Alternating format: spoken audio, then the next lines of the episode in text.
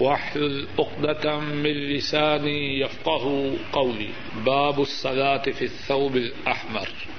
باب ہے سرخ کپڑے میں نماز کے ادا کرنے کے متعلق.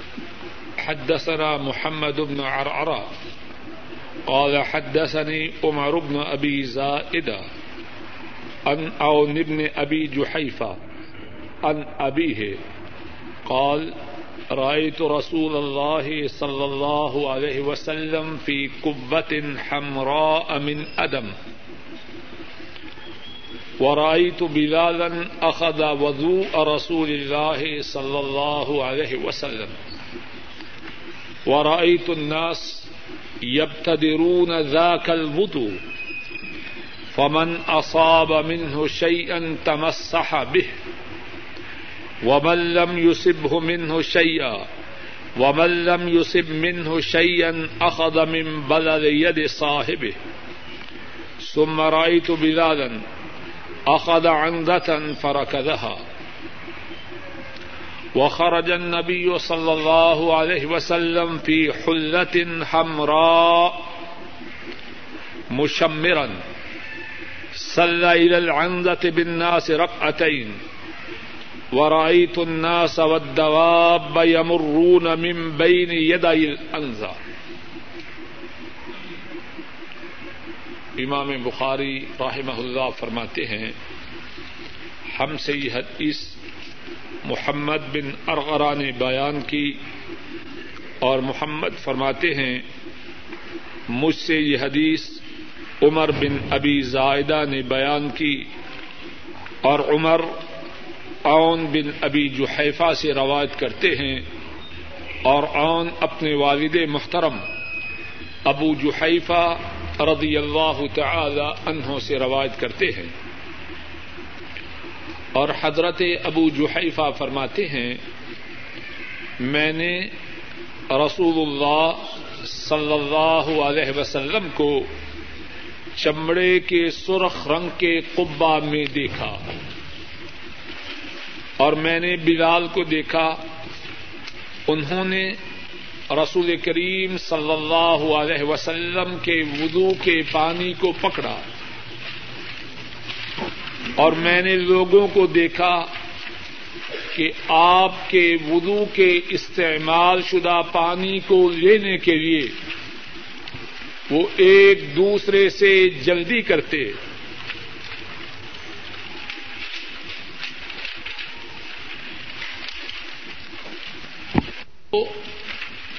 اس پانی میں سے کچھ مل جاتا، وہ اس کو مل لیتا۔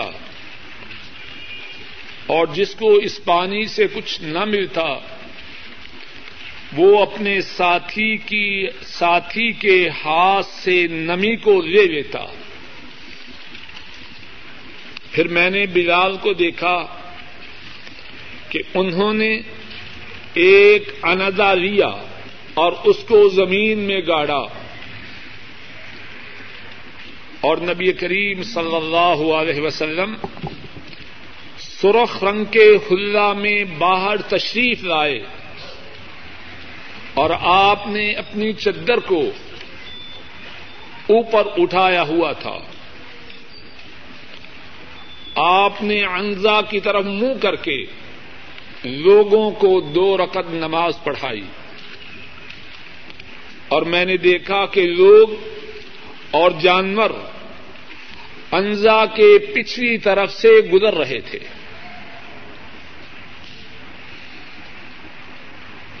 اس حدیث پاک کی سنن میں اور اس کے متن میں جو باتیں ہیں، جو باتیں ہیں، ان میں سے پہلی بات یہ ہے کہ اس حدیث کی روایت کرنے والے حضرت ابو جوحیفہ رضی اللہ تعالی عنہ ہیں۔ اور ان سے اس حدیث کے روایت کرنے والے ان کے بیٹے حضرت عون رحمہ اللہ ہیں۔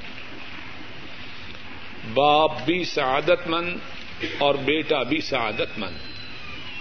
باپ بھی خوش نصیب اور بیٹا بھی خوش نصیب۔ باپ بھی اللہ کے رسول صلی اللہ علیہ وسلم کی حدیث کو سن کر امت کے لیے آگے پہنچا رہا ہے۔ بیٹے نے بھی اپنے والد محترم سے رسول کریم صلی اللہ علیہ وسلم کی حدیث کو سنا اور اسے اپنے شاگردوں کو بتلایا۔ باپ بھی سعادت مند اور بیٹا بھی سعادت مند۔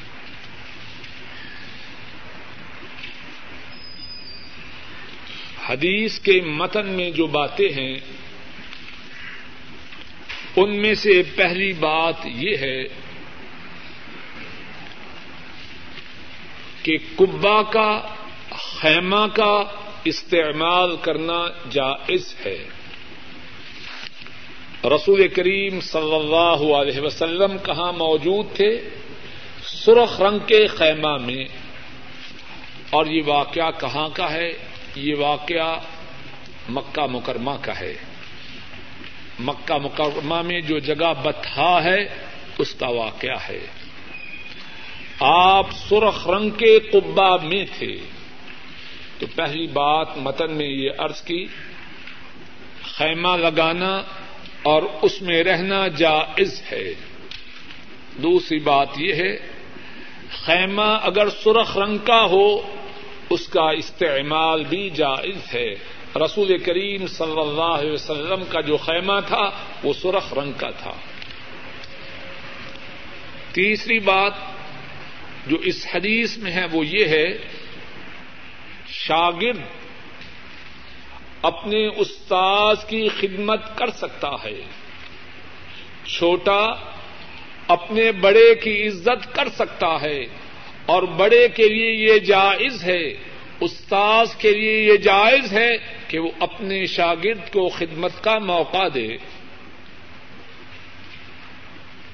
رسول کریم صلی اللہ علیہ وسلم، ان کے وضو کا پانی کس نے اٹھا رکھا ہے؟ حضرت بلال رضی اللہ تعالی ان چوتھی بات یہ ہے، اللہ اکبر۔ رسول کریم صلی اللہ علیہ وسلم وضو فرما رہے ہیں۔ حضرات صحابہ، آپ سے محبت کرنے والے، آپ کو چاہنے والے، آپ کے وضو میں استعمال شدہ پانی پہ لپک رہے۔ جس کو وہ پانی براہ راست مل جاتا ہے۔ اس پانی کو اپنے جسم پہ ملتا ہے، اپنے چہرے پہ ملتا ہے۔ اور ایسا کیوں نہ کرے، یہ پانی کس کے چہرہ مبارک کو چھو کے آیا ہے؟ اس پانی کو کس کے مبارک ہاتھ لگے ہیں؟ یہ پانی ان کے چہرہ مبارک کو چھو کے آیا ہے۔ جن ایسا منور، جن ایسا نورانی چہرہ اللہ کی ساری مخلوق میں سے کسی کا نہیں۔ صحابہ، آپ کے وضو کے استعمال شدہ پانی کو حاصل کرنے کے لیے لپکتے ہیں، ایک دوسرے سے سبقت لیتے ہیں۔ اور اللہ اکبر، کتنا پیارا وہ مندر ہوگا۔ اور کتنے سعادت مند ہیں وہ۔ ہمارے نبی مکرم صلی اللہ علیہ وسلم کے ساتھی جن کو یہ سعادت میسر ہوئی۔ اور اے اللہ، دنیا میں یہ سعادت تو ہمارے نصیب میں نہ ہوئی۔ اب آخرت میں اپنے حبیب صلی اللہ علیہ وسلم کی صحبت سے محروم نہ کرنا۔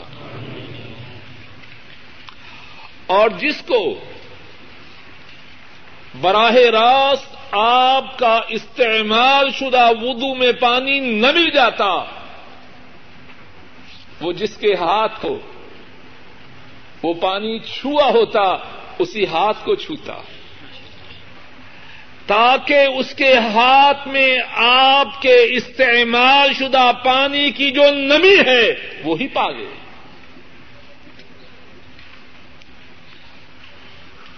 اور اسی حدیث کے جو راوی ہیں حضرت ابو جحیفہ رضی اللہ تعالی ان ایک دوسری روایت میں ہے، وہ بیان کرتے ہیں۔ میں نے دیکھا کہ لوگ آپ کے مبارک ہاتھوں کو تھام رہے ہیں، آپ کے مبارک ہاتھوں کو پکڑ رہے ہیں اور آپ کے مبارک ہاتھوں پہ اپنے چہروں پر مل رہے ہیں۔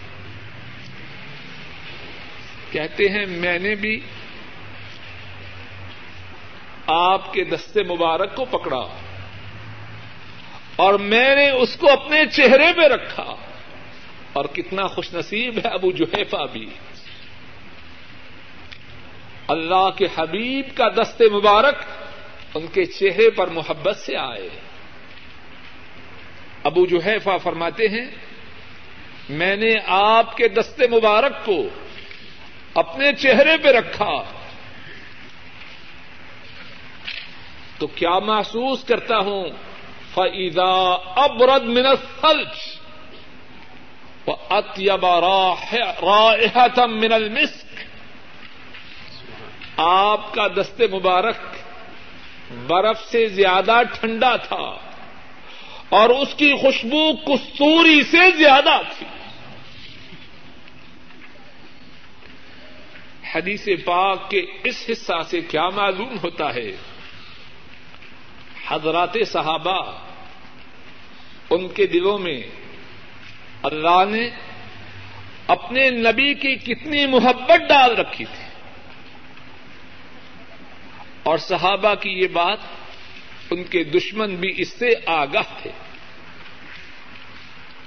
سلح حدیبیہ کے موقع پر قریش مکہ کی طرف سے عروا بن مسعود الثقفی سفیر بن کے آتے ہیں۔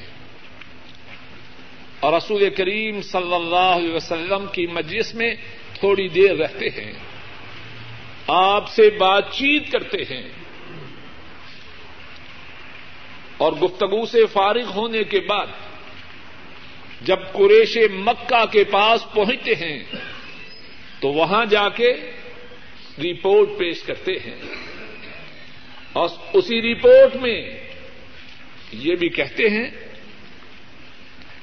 ائی قوم، لقد وفت على الملوك على قیصر و قصہ و نجاشی ما رأيت ملكا يعظمه أصحابه كما يعظم أصحاب محمد محمدا صلی اللہ علیہ وسلم. اے میری قوم کے لوگوں میں کتنے ہی بادشاہوں کے درباروں میں گیا ہوں۔ رومیوں کا بادشاہ جو کیسر ہے، میں اس کے دربار میں جا چکا ہوں۔ ایرانیوں کا بادشاہ جو کسرا ہے، میں اس کے دربار میں جا چکا ہوں۔ حبشہ کا حکمران جو نجاشی ہے، میں اس کے دربار میں جا چکا ہوں۔ لیکن اللہ کی قسم میں نے کوئی بادشاہ ایسا نہیں دیکھا جس کے ساتھی اس کی اتنی تعظیم کرتے ہوں جتنے محمد کے ساتھی محمد کی تعظیم کرتے ہیں۔ صلی اللہ علیہ وسلم۔ اور عروا جب یہ گواہی دے رہے ہیں، اس وقت وہ مسلمان نہ تھے۔ اور اپنی رپورٹ میں مسلمانوں کے جو مسلمانوں کا نبی کریم صلی اللہ علیہ وسلم سے جو تعلق ہے، اس کے متعلق یہ بھی کہتے ہیں۔ وہ ادا امرحم ابتدر امر جب محمد صلی اللہ علیہ وسلم انہیں کوئی حکم دیتے ہیں، تو وہ آپس میں اس بات میں سبقت لینے کی کوشش کرتے ہیں کہ دوسرے مسلمانوں سے پہلے میں آپ کے حکم کی تعمیل کروں۔ ویدا توزا کادو یکتلون علی ودو جب محمد وضو کرتے ہیں، صلی اللہ علیہ وسلم، آپ کے وضو کے استعمال شدہ پانی کو حاصل کرنے کے لیے مسلمان آپس میں اتنی کوشش کرتے ہیں، ایسے دکھائی دیتا ہے کہ ابھی انہیں ان میں اس بات کی وجہ سے لڑائی ہو جائے گی۔ ویدا تکلم خفد اسوات اور محمد صلی اللہ علیہ وسلم جب بولتے ہیں، وہ اپنی آوازوں کو پس کر لیتے ہیں۔ ان کے سامنے، ان کے ساتھیوں کی آوازیں پس ہو جاتی ہیں۔ وما يحدون الیہ النظر تعظیم اللہ وہ ان کی اتنی عزت کرتے ہیں اپنی نگاہوں کو اٹھا کر زیادہ دیر تک ان کے چہرہ انور کی طرف نہیں دیکھ سکتے۔ اس حدیث پاک سے بھی یہ بات معلوم ہوتی ہے کہ رسول کریم صلی اللہ علیہ وسلم کے ساتھی وہ آپ کی کتنی تعظیم کرتے، آپ کا کتنا احترام کرتے، آپ کا کتنا ادب کرتے۔ اور ایک اور بات بھی اس حدیث پاک سے معلوم ہوتی ہے کہ وضو میں جو پانی استعمال ہو وہ ناپاک نہیں ہوتا۔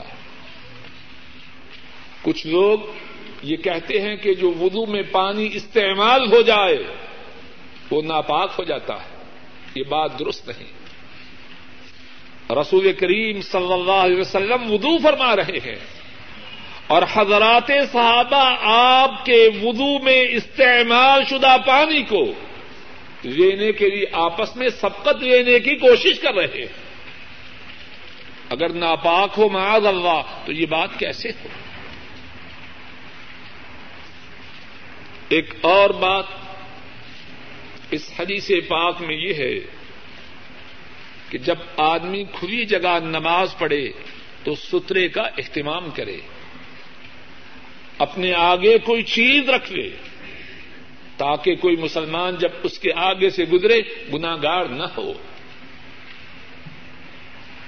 اب نماز ہونی ہے، رسول کریم صلی اللہ علیہ وسلم نے جماعت کروانی ہے، حضرت بلال انزا زمین میں گاڑ رہے ہیں۔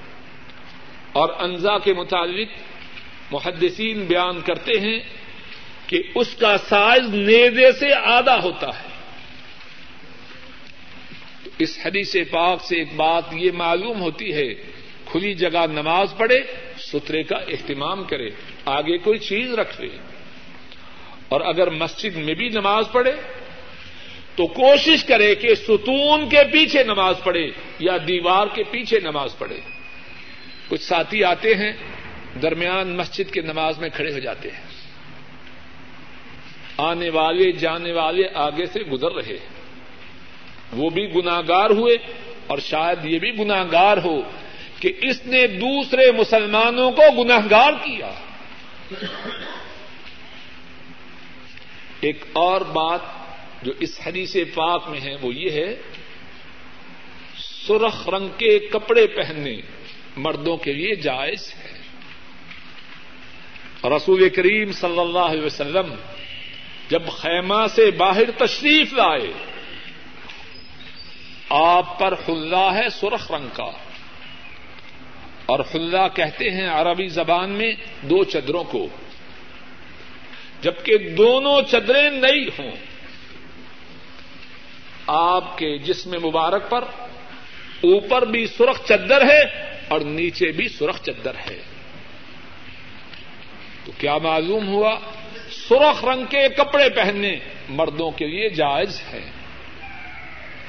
ایک اور بات اس حدیث پاک میں یہ ہے کہ آپ کی جو چدر ہے وہ اوپر اٹھی ہوئی ہے۔ کیسی ہے؟ اوپر اٹھی ہوئی ہے۔ اور بعض روایات میں ہے، آپ کی نصف پنڈلی تک ہے۔ اور راوی بیان کرتا ہے کہ آپ کی پنڈلی کی جو سفیدی تھی، میں نے اس کو دیکھا۔ ہمارے کتنے مسلمان بھائی ہیں۔ اللہ نے شلوار دی، پتلون دی، ٹخنوں سے نیچے رکھنی۔ ہے اور سمجھتے ہیں اگر ٹخنوں سے اوپر ہوئی، اس سے ہماری توہین ہے۔ ہماری شان کے لائق نہیں۔ اے بدبخت، تیری شان اللہ کے حبیب کی شان سے زیادہ ہے۔ تو کون ہے؟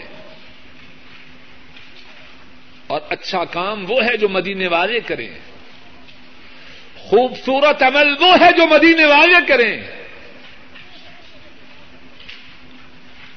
ان سے زیادہ اللہ کی مخلوق میں کوئی خوبصورت ہے؟ ان کی چدر ٹخنوں سے دور اوپر نصف پنڈی تک ہے۔ اور رسول کریم صلی اللہ علیہ وسلم اس بات کا بہت اہتمام کرتے۔ آج کوئی بات کرے کہتے ہیں، چھوڑو، یہ تنگ نظر ہے۔ اس کی نظر تنگ ہے۔ فری مسائل میں گفتگو کرتا ہے۔ اے بدبخت، اللہ کے رسول کی جو بات ہے وہ ہم ہے۔ ہاں ان کی اہمیت میں فرق ہے۔ لیکن ان کی کوئی بات بیکار نہیں۔ ان کی کوئی بات لایانی نہیں۔ ان کی کوئی بات فضول نہیں۔ اللہ نے ان کو نمونہ بنا کے بھیجا ہے۔ اور جو اللہ نمونہ بنا کے بھیجیں، ان کی باتوں میں کچھ باتیں بیکار بھی ہوں۔ گی اپنے منہ سے بکنے سے پہلے غور تو کر، کیا بک رہا ہے؟ اللہ کے نبی کی کوئی بات بےحدہ نہیں، فضول نہیں، لایانی نہیں، بیکار نہیں۔ بےحدہ وہ ہے جو ان کی بات کو لایانی قرار دے۔ ہاں ان کے فرامین میں، ان کے ارشادات میں، ان کے اعمال میں درجات ہیں۔ کچھ باتیں بہت ہی اہم ہیں، کچھ اس سے کم اہم ہیں۔ لیکن یہ بات نہیں کہ ان کی کوئی بات، ان کا کوئی فرمان، ان کا کوئی عمل، ان کی کوئی سنت بیکار ہو۔ رسول کریم صلی اللہ علیہ وسلم اس بات کا بہت زیادہ اہتمام کرتے ہیں۔ ایک حدیث میں ہے۔ امام مسلم رحمہ اللہ اس حدیث کو بیان کرتے ہیں۔ رسول کریم صلی اللہ علیہ وسلم، آپ کے ایک ساتھی اور پیارے ننے منہ چھوٹے ساتھی عبد اللہ عمر، آپ کے سامنے حاضر ہو رہے ہیں۔ اور ان کی چادر میں کچھ ڈھیلا پن ہے۔ اب ڈھیلا پن ہے تو نیچے لٹکے گی۔ آپ فرماتے ہیں ارفا ادارک، اپنی چدر کو اوپر کر۔ وہ اوپر کرتے ہیں۔ آپ فرماتے ہیں، زد ہو اور اوپر کر۔ عبد اللہ ابن عمر اور اوپر کرتے ہیں۔ راوی عبد اللہ ابن عمر رضی اللہ تعالی عنہما ان سے پوچھتا ہے، آپ نے کہاں تک اوپر کی؟ فرماتے ہیں، نصف پنڈی تک۔ نصف پنڈی تک۔ اور ایک دوسری روایت میں ہے۔ اور وہ روایت امام احمد رحمہ اللہ نے اپنی کتاب المسند میں بیان کی ہے۔ عبد اللہ ابن عمر فرماتے ہیں رسول کریم صلی اللہ علیہ وسلم کی خدمت میں حاضر ہوا۔ اور میں نے جو چدر پہن رکھی ہے اس کی آواز ہے۔ اور شاید یہ آواز اس لیے ہو کہ جب نیا کپڑا ہو ہوا چلے تو اس میں آواز پیدا ہوتی ہے کہ نہیں؟ شاید اسی وجہ سے آواز اللہ عالم باہر کیف؟ عبد اللہ عمر فرماتے ہیں میری چدر سے آواز آ رہی تھی۔ آپ نے فرمایا، من، کون ہو تم؟ کون ہو تم؟ عبد اللہ عرض کرتے ہیں عبد اللہ میں عبد اللہ ہوں۔ آپ کیا فرماتے ہیں؟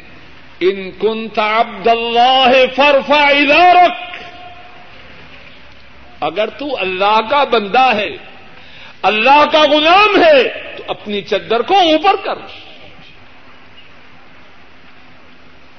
کتنی زو، کتنی گہری بات فرمائی۔ اللہ کی غلامی کا دعوی ہے، اپنی چدر کو اوپر کر۔ ارفا ادارہ کن کن عبد اللہ۔ اگر اللہ کا بندہ ہے، اپنی چدر کو اوپر کر۔ اور ہمارے کچھ نادان ساتھی جب ان سے یہ بات کہی جائے تو کہتے ہیں جی تکوا یہاں ہے، سینے میں ہے۔ چدر میں کیا ہے؟ اے بے وقوف، تیرے سینے میں عبد اللہ ابن عمر سے زیادہ تکوا ہے۔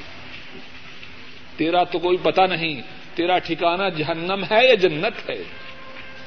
اور عبد اللہ ابن عمر تو وہ ہیں۔ دنیا ہی میں یہ سرٹیفکیٹ پا چکے ہیں۔ رضی اللہ عنہ رضی اللہ عنہ! اللہ ان سے راضی ہو گئے۔ اور وہ تو وہ ہیں۔ ایک موقع پہ انہوں نے خواب دیکھی۔ اپنی ہمشیرہ محترمہ، حضرت حفصہ رضی اللہ تعالی عنہا ان سے وہ خواب بیان کی۔ اور حضرت حفصہ حضرت صلی اللہ علیہ وسلم کی زوجہ محترمہ تھی۔ حضرت حفصہ نے وہ خواب اپنے شوہر محترم، امام الانبیاء، سرور دو عالم صلی اللہ علیہ وسلم کے سامنے بیان کی۔ آپ نے کیا فرمایا؟ فرمایا، عبداللہ نیک آدمی ہے، اگر وہ رات کو قیام کیا کرے۔ کتنی بڑی شہادت ہے اور پھر کیا ہوتا ہے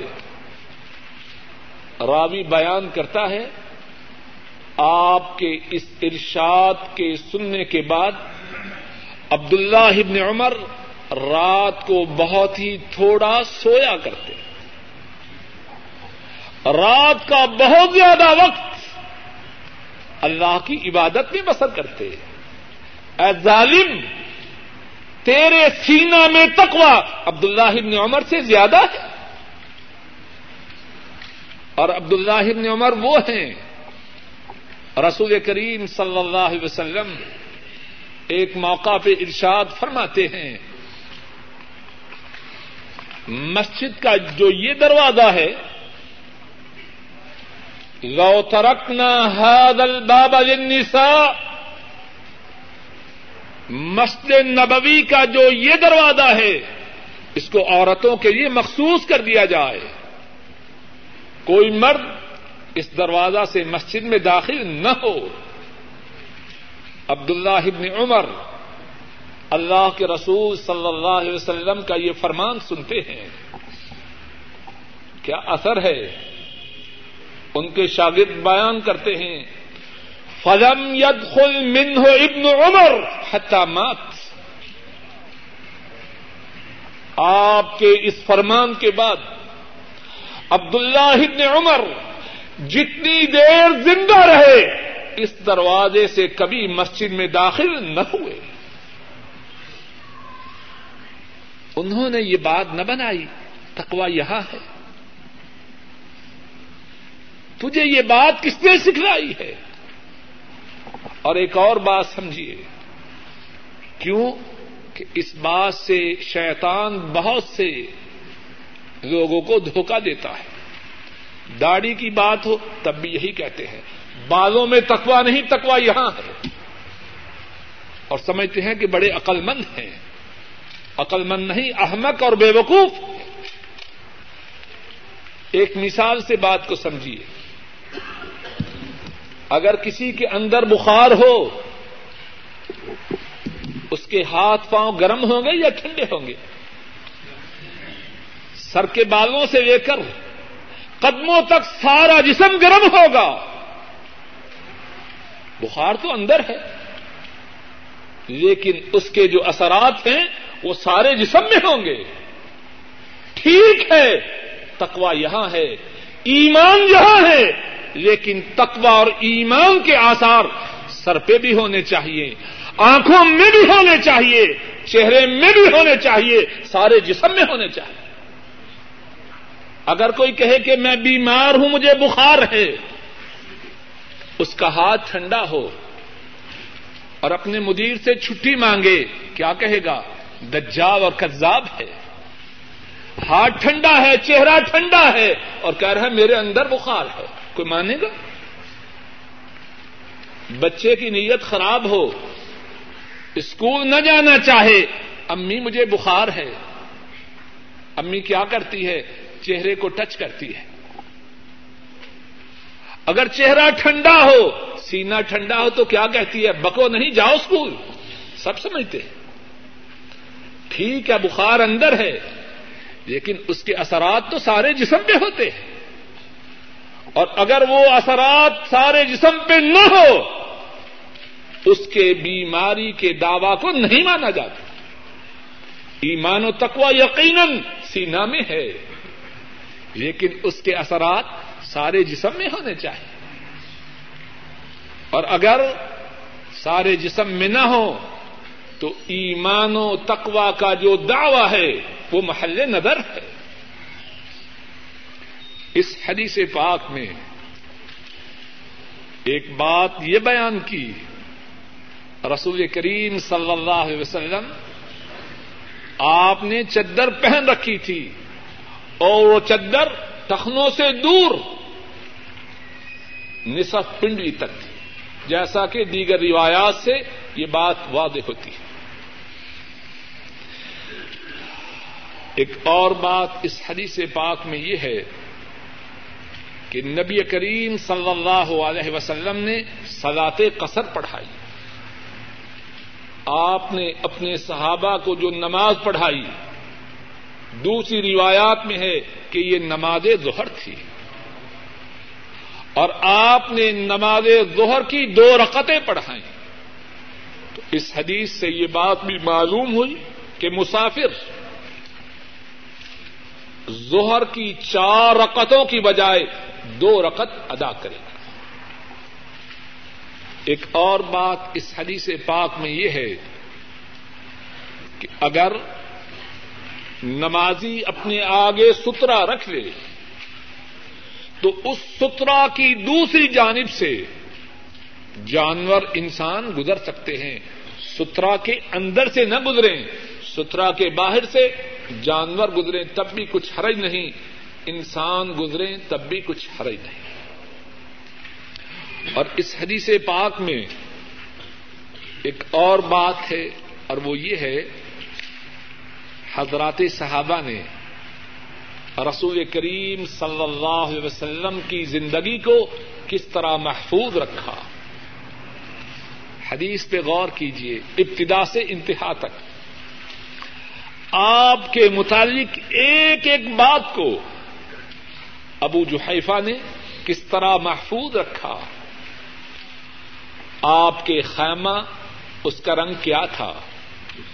آپ کے ودو کا پانی کس نے پکڑا تھا؟ لوگ آپ کے وضو میں استعمال شدہ پانی کو لینے کے لیے کس طرح لپک رہے تھے؟ آپ کے لیے حضرت بلال نے انزا کو گاڑا۔ آپ نے دو چدریں پہن رکھی تھیں۔ دونوں کا رنگ سرخ تھا اور جو چدر تھی وہ آپ کی نصب پنڈلی تک تھی۔ آپ نے دو رقم نماز پڑھائی اور سترا کے پیچھے سے انسان اور جانور گزر رہے تھے۔ کتنی تفصیل سے آپ کے ساتھی نے آپ کے تمام اعمال کو محفوظ کیا۔ اور یہ بات اللہ کے فضل و کرم سے ساری مخلوق میں سے صرف مدینے والے کے لیے۔ کوئی انسان آج تک اس کی زندگی کے تمام گوشے اس طرح محفوظ نہیں جس طرح مدینے والے کی زندگی کے گوشے محفوظ ہیں۔ اور یہ کیوں نہ ہو؟ اللہ نے آپ کی بےست کے بعد تمام انسانوں کو اس بات کا پابند کیا ہے کہ زندگی کے تمام گوشوں میں، مدینے والے کی قیادت میں، مدینے والے کی سیادت میں اپنی زندگی بسر کریں۔ معاشرتی زندگی میں، اقتصادی زندگی میں، خانگی زندگی میں، تجارتی زندگی میں، زندگی کے تمام گوشوں میں اللہ نے انسانیت کو اس بات کا پابند کیا کہ تمام انسانیت ان کے حبیب کریم صلی اللہ علیہ وسلم کے نقش قدم پہ چلے اور انسانیت کے لیے اپنے حبیب کی زندگی کے تمام گوشوں کو بھی محفوظ رکھا بعض لوگ تو اللہ ان کو ہدایت دے، وہ نماز میں پرواہ نہیں کرتے۔ اور بعض نماز میں تو شلوار کو اوپر چڑھا لیتے ہیں، باقی وقت نیچے ہے۔ یہ مسئلہ نہیں۔ یہ ہمارا اپنا مسئلہ ہے۔ ہر وقت کا یہی مسئلہ ہے۔ اور جس کی سمجھ میں بات نہ آئے وہ یہ سمجھے کہ مدینے والے خوبصورت تھے کہ نہیں؟ پیارے تھے کہ نہیں؟ اچھا، شاید گزشتہ سوالات کی نشست میں ایک سوال یہ بھی پوچھا گیا کہ میری بیگم صاحبہ نہیں مانتی۔ اللہ بیگم صاحبہ کو بھی ہدایت دے اور ان سے پہلے ہمیں ہدایت دے۔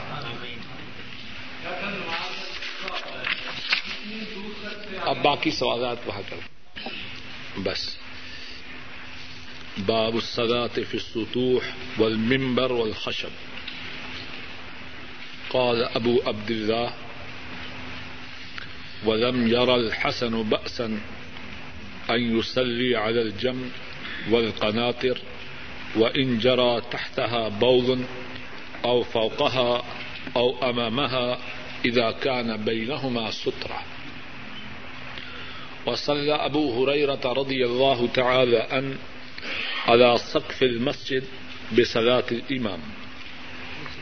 وصلى ابن عمر رضي الله تعالى عنهما على الثلج. باب ہے اس بارے میں کہ چھت پر ممبر پر اور لکڑی پر نماز کا ادا کرنا جائز ہے۔ امام بخاری راہ اللہ فرماتے ہیں، ابو عبداللہ اس سے مراد امام بخاری ہے۔ حسن بصری اس بارے میں کوئی حرج نہ سمجھتے تھے کہ کوئی شخص جمے ہوئے پانی پر یا پلوں پر نماز پڑھے۔ اگرچہ اس کے نیچے سے پیشاب گزرے یا اس کے اوپر سے یا اس کے آگے سے جب اس کے اور پیشاب کے درمیان ستھرا ہو۔ ابو ہریرا رضی اللہ تعالی ان انہوں نے مسجد کے چھت پر نماز پڑھی، امام کی امامت میں۔ ابن عمر رضی اللہ تعالی عنہما، انہوں نے جمے ہوئے پانی پر یا برف پر نماز ادا کی۔ امام بخاری اللہ کی ان پہ انگنت رحمتیں ہوں، یہ بات بیان فرما رہے ہیں کہ اگر کوئی شخص چھت پہ نماز پڑھنا چاہے تو پڑھ سکتا ہے۔ ممبر پہ امام نماز پڑھنا چاہے تو اس کا کیا حکم ہے؟ لکڑی کا بنا ہوا تخت ہے یا کشتی ہے، کوئی ایسی چیز یا چھت لکڑی کا ہے اس پر نماز کا پڑھنا کیسے ہے؟ فرماتے ہیں امام بخاری کہ حسن بصری وہ اس بارے میں کچھ حرج نہ سمجھتے تھے کہ جمے ہوئے پانی پر نماز پڑھی جائے، پانی جمع ہوا ہے، منجمند ہے۔ اور شاید وہ ساتھی جن کے علاقوں میں بہت زیادہ برف گرتی ہے اور کتنے کتنے دن جمی ہوئی رہتی ہے، وہ اس بات کا صحیح تصور کر سکتے ہیں۔ پانی جمع ہوا ہے یا برف پڑی ہوئی ہے؟ اب کیا اس کے اوپر نماز جائز ہے کہ نہیں؟ حسن بصری راہ محلہ فرماتے، حسن بصری راہ محلہ ان کے نزدیک اس پر نماز ادا کرنے میں کچھ حرج نہیں۔ اسی طرح پل ہے اور اس کے نیچے سے گندگی گزر رہی ہے، پیشاب گزر رہا ہے۔ وہاں بھی نماز پڑھنے میں کچھ حرج نہیں۔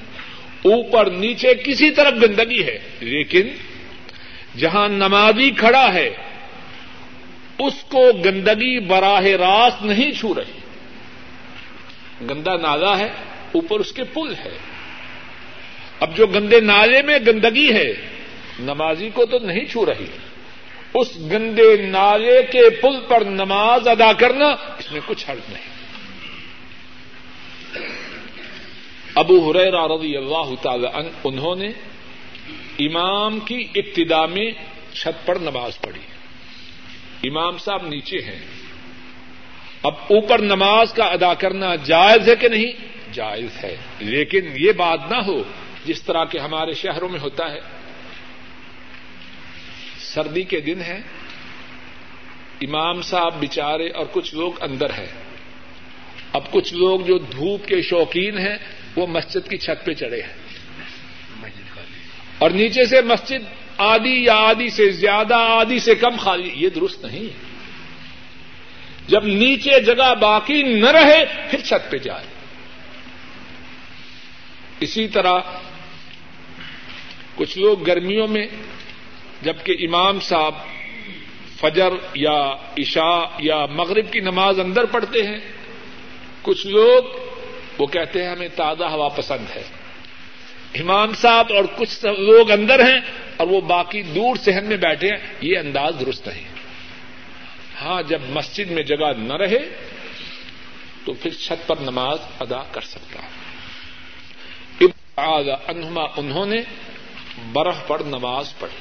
عبد اللہ قال حدثنا علي بن عبد الله قال حدثنا سفيان قال حدثنا ابو حازم، قال سالوا سهل بن سعد رضي الله تعالى عن من اي شيء، من اي شيء المنبر. قال، ما بقي في الناس اعلم مني. هو من اصل الغابه امله فلان مولى فلانة لرسول الله صلى الله عليه وسلم. وقام عليه رسول الله صلى الله عليه وسلم. ہی نہ حين عمل ووضع. فاستقبل القبلة، كبر وقام الناس خلفه، فقرأ وركع وركع الناس خلفه، ثم رفع راسه ثم رجع الكحكر فسجد على الأرض. ثم عاد إلى المنبر، ثم ركع، ثم رفع رأسه، ثم رجع الكحكر حتى سجد بالأرض، فهذا شان امام بخاری فرماتے ہیں، ہم سے یہ حدیث علی بن عبد اللہ نے بیان کی۔ اور علی فرماتے ہیں، ہم سے یہ حدیث سفیان نے بیان کی۔ سفیان فرماتے ہیں، ہم سے یہ حدیث ابو حادم نے بیان کی۔ ابو حادم فرماتے ہیں کہ انہوں نے سہل بن سعد رضی اللہ تعالی ان ان سے سوال کیا کہ رسول کریم صلی اللہ علیہ وسلم کا ممبر وہ کیسا تھا؟ کس چیز سے تھا؟ یا آپ کا ممبر کیا تھا؟ حضرت سہل رضی اللہ تعالی ان فرماتے ہیں، اب لوگوں میں کوئی شخص اس کے متعلق مجھ سے زیادہ جاننے والا نہیں۔ وہ غابہ جگہ کا جو درخت ہے، اس کا تھا۔ غابہ جگہ کا اصل نامی جو درخت تھا، اس کی لکڑی سے بنایا گیا۔ اس کو خدا عورت کا جو غلام تھا، اس نے رسول اللہ صلی اللہ علیہ وسلم کے لیے تیار کیا۔ جب وہ بنایا گیا اور رکھا گیا تو رسول اللہ صلی اللہ علیہ وسلم اس ممبر پر کھڑے ہوئے۔ آپ نے اپنا چہرہ مبارک قبلہ کی طرف کیا۔ اللہ اکبر کہا، اور لوگ آپ کے پیچھے کھڑے ہوئے۔ آپ نے پڑھا، آپ نے کراط کی اور رکو کیا۔ اور لوگوں نے بھی آپ کے پیچھے رکو کیا۔ پھر آپ نے اپنے سر مبارک کو اٹھایا، پھر آپ پیچھے ہٹے اور زمین پر سجدہ کیا۔ پھر آپ ممبر کی طرف آئے۔ پھر آپ نے رکو کیا، پھر آپ نے اپنے سر مبارک کو اٹھایا۔ پھر آپ واپس پلٹے، پیچھے ہٹے اور زمین پر سجدہ کیا۔ یہ آپ کی کیفیت تھی۔ امام بخاری فرماتے ہیں، علی بن عبداللہ نے کہا کہ مجھ سے احمد ابن حنبل راہ محم اللہ، انہوں نے اس حدیث کے متعلق سوال کیا۔ تو انہوں نے کہا کہ میں نے ارادہ کیا کہ نبی صلی اللہ علیہ وسلم لوگوں سے نماز کی حالت میں اونچے تھے۔ کوئی حرج نہیں اس حدیث کے مطابق کہ نماز کی حالت میں امام لوگوں سے اونچا ہو۔ انہوں نے فرمایا کہ میں نے کہا کہ سفیان بن اینا ان سے اس بارے میں بہت زیادہ سوال کیا جاتا تھا۔ تو انہوں نے جواب میں کہا کہ نہیں۔ اس حدیث پاک میں جو باتیں ہیں، ان میں سے پہلی بات یہ ہے کہ مسلمانوں کے دل میں اپنے نبی مکرم صلی اللہ علیہ وسلم کے متعلق معلومات کے حاصل کرنے کا کتنا شوق تھا۔ ممبر تو لکڑیوں کا مجموعہ ہے۔ لیکن ممبر سے مسلمانوں کا جو تعلق تھا وہ کس بنیاد سے تھا؟ یہ ممبر وہ ممبر تھا جس پر اللہ کے نبی کھڑے ہو کے خطبہ ارشاد فرماتے تھے۔ اور جس سے محبت ہو، اس کی چیزوں سے محبت ہوتی ہے۔ اب جو بدبخت گانے والے مردوں اور گانے والی عورتوں سے محبت کرتے ہیں ان کی جو ایکٹیویٹیز ہیں، اس کے متعلق سوال کرتے رہتے ہیں کہ نہیں؟ ان کی راتیں کیسے بسر ہوتی ہے ان کے دن کیسے بسر ہوتے ہیں؟ تاکہ جس طرح بدبختی کے دن وہ بسر کر رہے ہیں، یہ بھی کرے کہاں سے کپڑے خریدتے ہیں؟ کہاں سے دہلاتے ہیں؟ کس طرح کے کپڑے ہیں؟ ہے کہ نہیں ایسی بات؟ بات ٹھیک ہے کہ نہیں؟ جس سے محبت ہو، آدمی اس کے متعلق سوالات کرتا ہے۔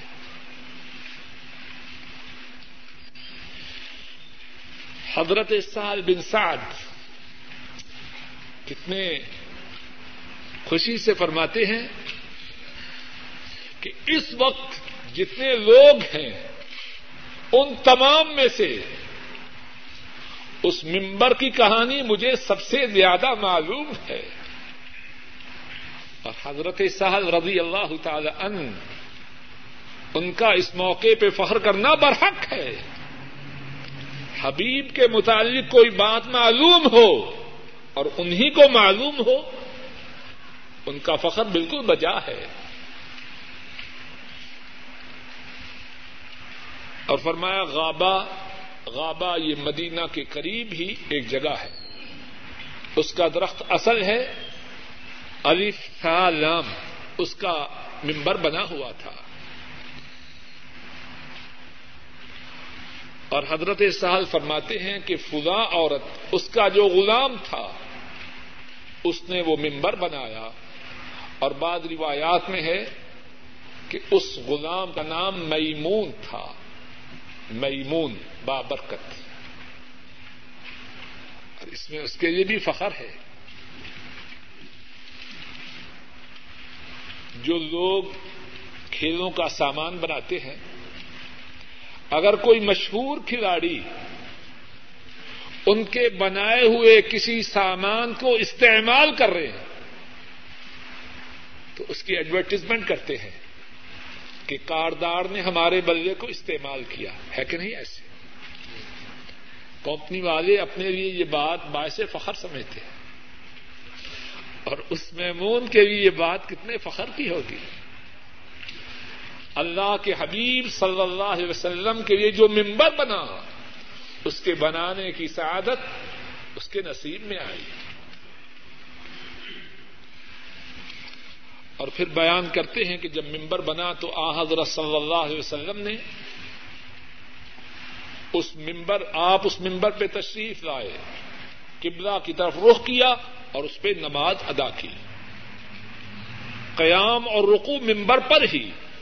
لیکن سجدہ کرنے کے لیے آپ پیچھے ہٹتے اور زمین پر سجدہ کرتے۔ اس میں کتنی ہی باتیں۔ ایک بات یہ ہے کہ تعلیم کی غرض سے، سکھلانے کی غرض سے امام اگر اونچی جگہ پہ کھڑا ہو جائے تاکہ مقتدی اس کو نماز ادا کرتے ہوئے دیکھ کر اسی طرح نماز ادا کریں تو یہ درست ہے۔ اور دوسری بات اس میں جو ہے وہ یہ ہے کہ نماز میں اگر مسلحت کی خاطر، ضرورت کی خاطر تھوڑی بہت حرکت بھی ہو جائے تو یہ جائز ہے۔ ابھی آپ نے حدیث کے الفاظ بھی سنے، ترجمہ بھی سنا۔ رسول کریم صلی اللہ علیہ وسلم سجدہ کرنے کے لیے ممبر سے نیچے تشریف لاتے، زمین پر سجدہ کرتے، پھر ممبر پر تشریف لے جاتے۔ اب یہ ساری کاروائی حالت نماز میں ہو رہی ہے۔ پھر آپ نے قیام کیا رقو کیا، پھر زمین پر نیچے تشریف لائے اور آ کے سجدہ کیا۔ تو ایک بات یہ بھی معلوم ہوتی ہے، اگر مسحت کی غرض سے نماز میں کچھ حرکت ہو جائے، بلکہ نمازی چند قدم چل بھی گئے، تو اس سے نماز خراب نہیں ہوتی۔ اسی پہ ایک اور مثال سمجھیے۔ دوسری صف میں لوگ کھڑے ہیں۔ اب دوسری صف میں جگہ خالی ہے۔ جو تیسری صف میں شخص کھڑا ہے، وہ کیا کرے؟ اس کے لیے مسئلہ یہ ہے، کچھ قدم چل کے دوسری صف میں آ جائے اور اس صف کو مکمل کرے۔ دوسری صف مکمل ہے۔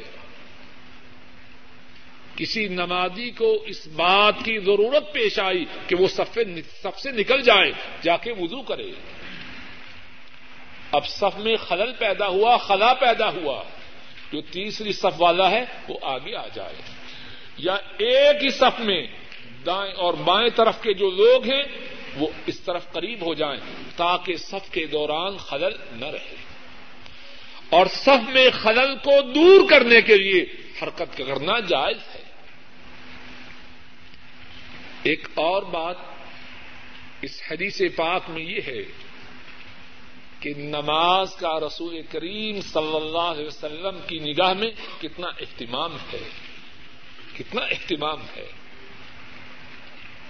اونچی جگہ پر کھڑے ہو کر نماز ادا کر کے اپنے ساتھیوں کو سکھلا رہے ہیں۔ ہم بحثیت مسلمان، کیا ہمارے یہاں بھی اتنا اہتمام ہے؟ ہر آدمی اپنا اپنا جائزہ لے۔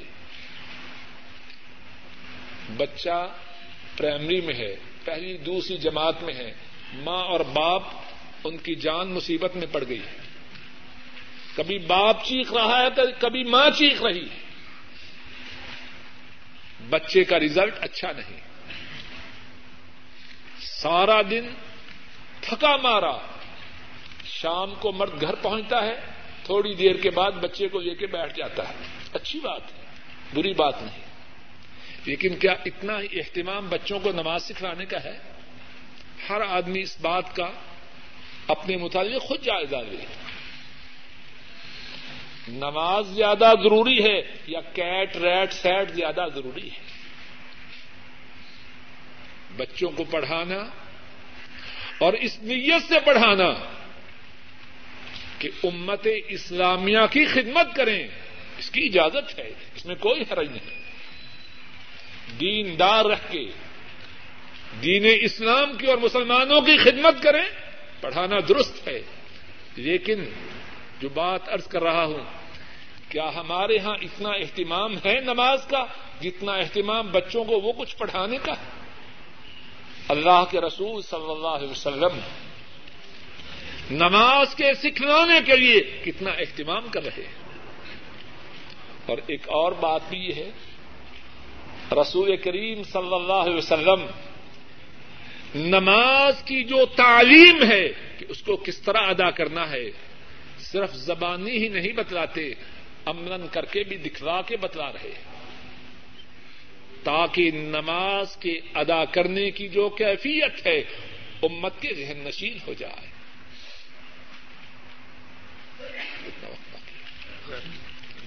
اللہ سے کہنے والے کو اور رسول کریم صلی اللہ علیہ وسلم کو اللہ تعالیٰ اپنے فضل و کرم سے کہنے والے کو اور سب سننے والوں کو صحیح معنوں میں رسول کریم صلی اللہ علیہ وسلم کا تابے دار بنائے۔ اللہ مالک الملک اپنے فضل و کرم سے کہنے میں اور سننے میں جو غلطیاں ہوئی ہیں، ان کو معاف کرے۔ اور جو صحیح بات کہی اور سنی گئی ہے، اللہ مالک الملک اپنے فضل و کرم سے اس کہنے اور سننے کو قبول فرمائے اور صحیح بات پر ہم سب کو عمل کرنے کی توفیق عطا فرمائے اور اس کہنے اور سننے کو ہم سب کے لیے ذریعہ نجات بنائے۔ اس ہفتہ میں جو انتہائی المناک افسوسناک اور غم اور دکھ کی خبر ہے، وہ وہ ہے جس سے آپ سب آگاہ ہیں کہ ہمارے ہندوستانی مسلمان بھائیوں پر کتنا ظلم ہو رہا ہے۔ اور ان پر ظلم کا سبب کیا ہے؟ کہ انہوں نے اللہ کی مسجد کی حفاظت کے لیے کوشش کی۔ ہندو گنڈوں نے، ہندو بدماشوں نے مسجد کو مسمار کرنے کی کوشش کی اور ان کو اس جرم سے روکنے کی پاداش میں مسلمانوں کو ظلم و ستم کا نشانہ بنایا گیا۔ اللہ مالک الملک سے انتہائی توجہ سے، انتہائی اخلاص سے، انتہائی آجزی سے دعا کیجیے کہ اللہ اپنے فضل و کرم سے ہمارے ہندوستانی مسلمان بھائیوں پہ رحم فرمائے۔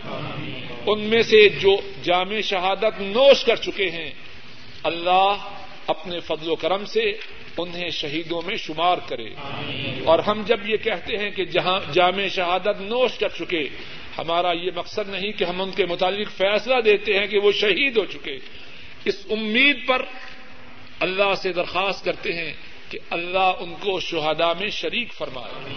اے اللہ جو مسلمان اپنی جانوں کو قربان کر چکے ہیں، اے اللہ ان کو شہدا میں شامل فرمانا۔ اے اللہ ان کو شہدا میں شامل فرمانا۔ اے اللہ ان کے پسمان گان پہ رحم فرمانا۔ اے اللہ ان کے پسمان گان پہ رحم فرمانا۔ اور اے اللہ ہندو ظالموں، گنڈوں بدماشوں کو تباہ و برباد کرنا۔ اے اللہ اپنے، اپنی طاقت سے اے اللہ اپنی قوت سے ان کے ہاتھوں کو ان کے قدموں کو شل کر۔ اے اللہ ان کی آنکھوں کو اندھا کر۔ اے اللہ ان کے کانوں کو بہرا کر۔ اے اللہ ان کی زبانوں کو گونگا کر۔ اے اللہ ان کے جسم کے ذرے ذرے میں کیڑے ڈال۔ اے اللہ جلد از جلد انہیں عذاب شدید میں مبتلا کر کے اہل اسلام کے سینوں کو ٹھنڈا فرما۔ اور اے اللہ مسلمان جہاں بھی مظلوم ہیں ان کی مدد فرما۔ اے اللہ بوسنا و سے۔ فلسطین، کشمیر، صومال، ایریٹیریا۔ اے اللہ، کائنات میں جہاں بھی مظلوم مسلمان ہیں، ان کی مدد فرما اور ظالموں کو تباہ و برباد فرما۔ اے اللہ، ہماری نیک حاجات کو پورا فرما، پریشانیوں کو دور فرما اور ہمیں مستجاب الدعوات بنا۔ ربنا تقبل منا انك انت السميع العليم وتب علينا انك انت التواب الرحيم وصلى الله تعالى على خير خلقه وعلى آله وأصحابه وأهل بيته وأتباعه إلى يوم الدين. آمين. يا رب. صاحب کی طرف سے اعلان ہے کہ رابطہ عالم اسلامی روزہ نمبر دو کے حال میں ہندوستان میں مسجد کے گرانے اور مسلمانوں پر کیے جانے والے مظالم کے موضوع پر پروگرام کیا جا رہا ہے۔ سب ساتھیوں سے شرکت کی درخواست کی گئی۔ اتوار کو بعد نماز عشاء رابطہ عالم اسلامی کے دفتر میں۔ ایک سوال یہ ہے کہ ایک مولانا صاحب سے سنا کہ سرخ رنگ کا کپڑا مردوں کے لیے پہننا منع ہے۔ جواب یہ ہے کہ ہم نے صحیح بخاری کی حدیث پڑھی ہے اور صحیح بخاری کی حدیث سب سے زیادہ صحیح ہے جب نبی کریم وسلم نے سرخ رنگ کا سوٹ دو چدریں پہنی تو اس کی ممانت کیسے ہو سکتی ہے؟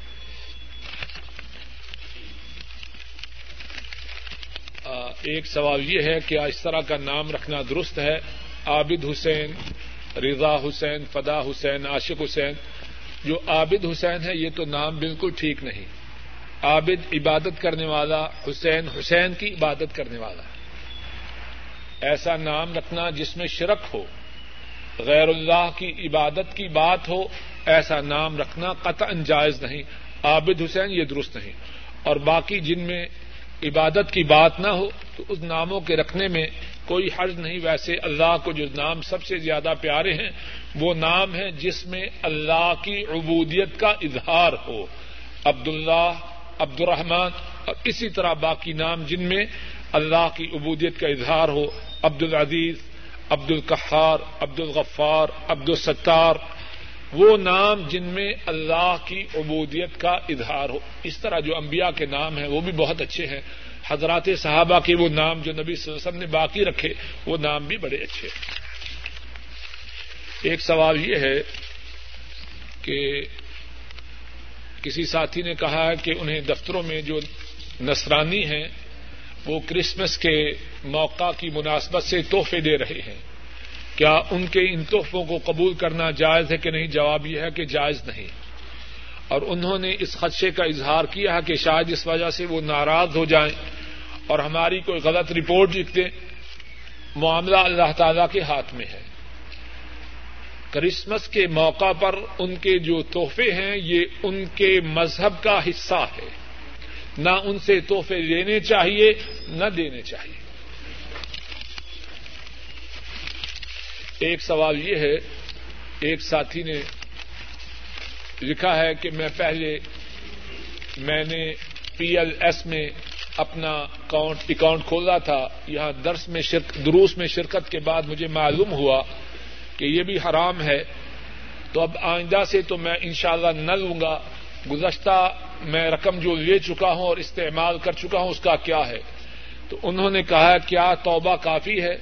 جواب یہ ہے کہ اللہ سے امید ہے کہ جو گنا ہو چکا ہو چکا، اس سے سچے دل سے توبہ کریں اپنے سانپ کا گنا پہ نادم ہوں اور اب اس گناہ کو چھوڑ دیں اور آئندہ نہ کرنے کا پختہ عزم کریں تو اللہ تعالی سے امید ہے کہ اللہ ان کے سابقہ گناہ کو معاف فرما دیں گے۔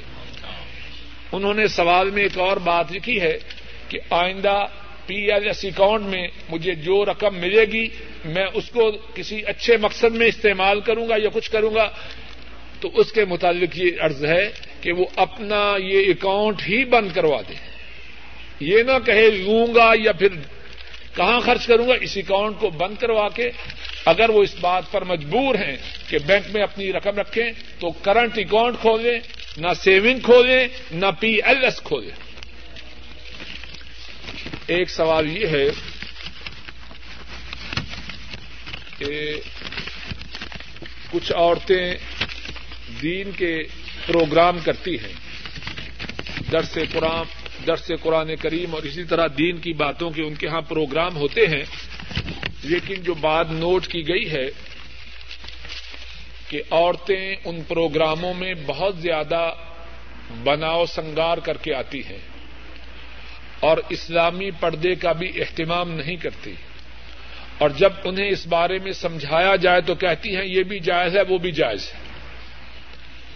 اس بارے میں پہلی بات تو یہ ہے کہ یہ بات انتہائی زیادہ خوشبختی اور سعادت کی ہے کہ عورتیں دین کی بات ایک دوسرے کو سکھلائیں اور پہنچائیں۔ اس بات کی جتنی بھی حوصلہ افزائی کی جائے، اتنی ہی تھوڑی ہے۔ لیکن اس کے ساتھ یہ بات ضروری ہے کہ عورتیں جب دینی پروگراموں کے لیے نکلیں یا دینی پروگراموں کے لیے اکٹھی ہوں تو وہ اسلامی پردہ کے اور اسلامی زیب و زینت کے ظاہر کرنے اور چھپانے کے جو احکامات ہیں، ان کو اچھی طرح پیش نظر رکھیں۔ اور اس بات کی مزید وضاحت کے لیے حدیث پاک سے ایک مثال ارض کروں۔ اگر کوئی عورت نماز کے ادا کرنے کے لیے خوشبو استعمال کر کے مسجد میں آئے اور اس کی خوشبو مردوں تک پہنچے، تو اس کے متعلق اسلام کا حکم یہ ہے کہ وہ بدکار ہے زانیہ ہے۔ اور اس کو یہ حکم دیا جائے گا کہ اپنے گھر واپس جائے، جا کے غسل جنابت کرے اور پھر اگر مسجد میں آنا چاہے تو آئے۔ عورتوں کے دینی پروگرام انتہائی خوشی کی بات ہے، لیکن ان پروگراموں میں پردے کی پابندی اور اسلام نے عورتوں کے گھر سے نکلنے کے لیے جو باتیں بیان کی ہیں، ان کی پابندی انتہائی ضروری ہے۔ اور اگر سوال کرنے والے اس بارے میں تفصیلی معلومات معلوم کرنا چاہیں تو دو کیسٹیں صرف اسی موضوع کے متعلق ہیں کہ عورتیں جب گھر سے نکلیں تو ان کے لیے اسلام کے کیا آداب ہیں؟ وہ ان دو عورت، وہ ان دو کیسٹوں کو سن لیں تو امید ہے کہ اللہ کے فضل و کرم سے ان کے لیے ان دو کیسٹوں میں تفصیلی جواب ہوگا۔ اسی سوال میں ایک بات یہ بھی ہے کہ جہاں عورتوں کا اجتماع ہو دین کے نام سے، لیکن وہاں بے پردگی ہو یا غلط باتیں ہوں تو مسلمان عورت ان پروگراموں میں شریک ہو کے نہ ہو۔ جواب یہ ہے، اگر مسلمان عورت وہاں برائیوں کو ختم کرنے کے لیے اور جو نیکی کی بات ہے اس کو لینے کے لیے شریک ہو تو پھر ٹھیک ہے۔ اور اگر نتیجہ یہ ہو کہ دوسروں کی بے دینی اس پہ غالب آئے گی، تو پھر وہ ایسے پروگراموں میں شریک نہ ہو۔ کہ موجودہ دور میں جو تصویر ہے، اس کے بنانے کا طریقہ کچھ اور ہے۔ تو کیا اس کا حکم وہی ہے جو احادیث شریفہ میں آیا ہے؟ سوال کا جواب دینے سے پہلے کہوں گا کہ اب شراب بنانے کا جو طریقہ ہے، وہ بھی بدل چکا ہے۔ تو اب اس کے متعلق بھی حکم بدل جائے گا۔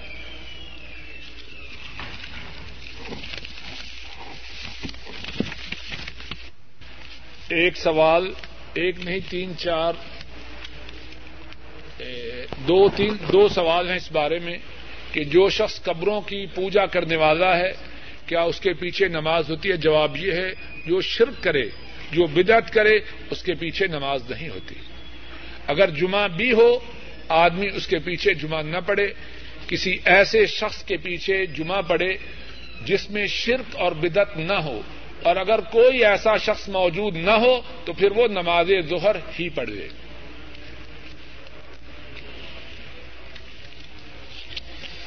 باقی تین سوالات اور ہیں اور ان کا اجمالی طور پر جواب یہ ہے، اگر امام ایسا ہو جس میں کوئی خامی ہو، شرک اور بدعت کے علاوہ، اگر اس امام کو متعین کرنے کا ہمیں اختیار ہو ایسے شخص کو امام نہ بنائے۔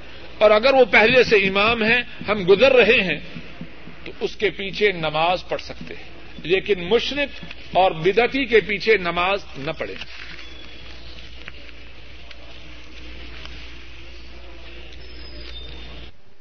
جس پہ غسل جنابت واجب ہو، اس کے لیے کب غسل کرنا افضل ہے؟